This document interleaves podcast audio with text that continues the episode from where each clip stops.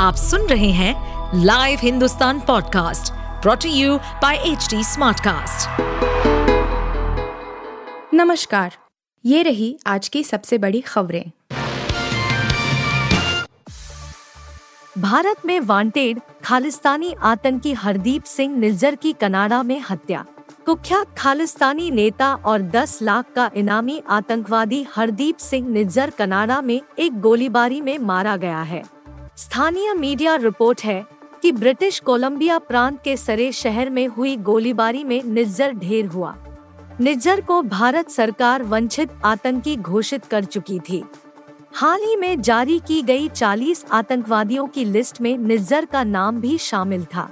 पिछले हफ़्ते Khalistan liberation force के एक खालिस्तानी नेता अवतार सिंह खांडा की ब्रिटेन के एक अस्पताल में मौत हो गई थी। यूपी में हीट स्ट्रोक का कहर, श्मशान घाट पर कोरोना काल जैसा नज़ारा। पूरी यूपी में भीषण गर्मी और लू ने लोगों का जीना मुहाल कर दिया है। हीट स्ट्रोक से लोगों की जान जा रही है। पूर्वी यूपी में हालात ज़्यादा खराब है। बलिया में अकेले जिला अस्पताल में हर घंटे एक व्यक्ति की मौत हो रही है। 48 घंटे में 50 से ज़्यादा लोगों की जान चली गई है। इसी बीच बलिया से सटे मऊ में कोरोना काल से भी भयावह नज़ारा श्मशान घाट पर देखने को मिला है। यहाँ के श्मशान मुक्ति धाम पर अंत्येष्टि के लिए घंटों इंतज़ार करना पड़ रहा है। कोरोना काल में एक दिन में जितनी लाशें यहाँ आती थी, उससे ज़्यादा अब आने लगी है। आम दिनों की तुलना में पाँच गुना ज़्यादा अंतिम संस्कार हो रहे हैं। कहा जा रहा है कि आसमान से लू के रूप में बरस रहे कहर के बीच अन्य तरह की बीमारियाँ भी अपना असर बढ़ा रही है। इसी कारण मौतों की संख्या में अप्रत्याशित वृद्धि हुई है। चुपके चुपके मिल रहे दो धुर विरोधी अमेरिका और ईरान। दो धुर विरोधी और पारंपरिक दुश्मन देश अमेरिका और ईरान के अधिकारियों ने ओमान की राजधानी मस्कट में बंद दरवाजों के भीतर बातचीत की है। माना जा रहा है कि बातचीत में दोनों देशों ने मध्य पूर्व और खाड़ी देशों में तनाव कम करने, तेहरान के परमाणु कार्यक्रम पर अंकुश लगाने और अमेरिकी कैदियों को रिहा करने पर बातचीत की है। बैठक की जानकारी ओमान के अधिकारियों ने दी है। 2015 के परमाणु समझौते पर दोनों देशों के बीच हुए टकराव और उसे फिर से पटरी पर लाने के कई असफल प्रयासों के बाद हुई इस मीटिंग के बारे में दोनों पक्षों ने सार्वजनिक तौर पर कुछ भी बताने से इनकार किया है। समान नागरिक संहिता पर एक बार फिर तेज हो गई चर्चा। विधि आयोग की रिपोर्ट में समान नागरिक संहिता को लागू करने की बात कही गई है। और उसके बाद से ही भाजपा इसे मुद्दा बना रही है। उत्तराखंड और गुजरात जैसे राज्यों में इस मसले पर पहले ही पैनल बना चुकी भाजपा चाहती है कि इस पर देश भर में चर्चा हो।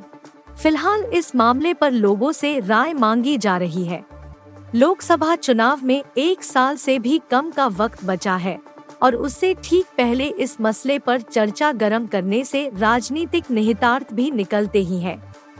कुछ जानकार मानते हैं कि भाजपा विकास के अपने नैरेटिव के साथ ही हिंदुत्व और राष्ट्रवाद को मजबूती से जोड़ देना चाहती है, ताकि ध्रुवीकरण में कोई कसर न रहे।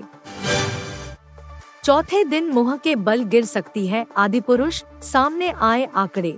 आदि पुरुष विवादों में बनी हुई है।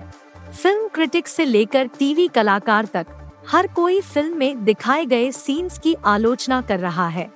कहीं फ़िल्म को बैन करने की मांग उठ रही है तो कहीं फ़िल्म के खिलाफ शिकायत दर्ज कराई जा रही है।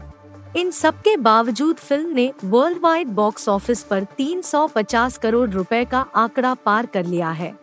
वहीं भारतीय बॉक्स ऑफ़िस पर 200 करोड़ रुपए के क्लब में एंट्री मार ली है।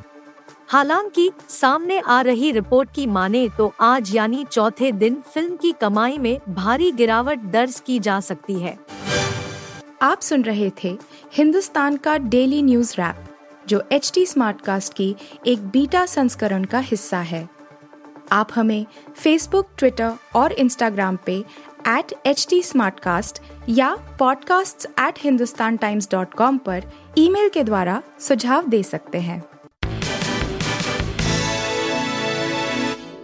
इस पॉडकास्ट पर अपडेटेड रहने के लिए हमें फॉलो करें एट एच डी हम सारे मेजर सोशल मीडिया प्लेटफॉर्म्स पर मौजूद हैं। और और ऐसे पॉडकास्ट सुनने के लिए log on to W W W dot H D Smartcast dot com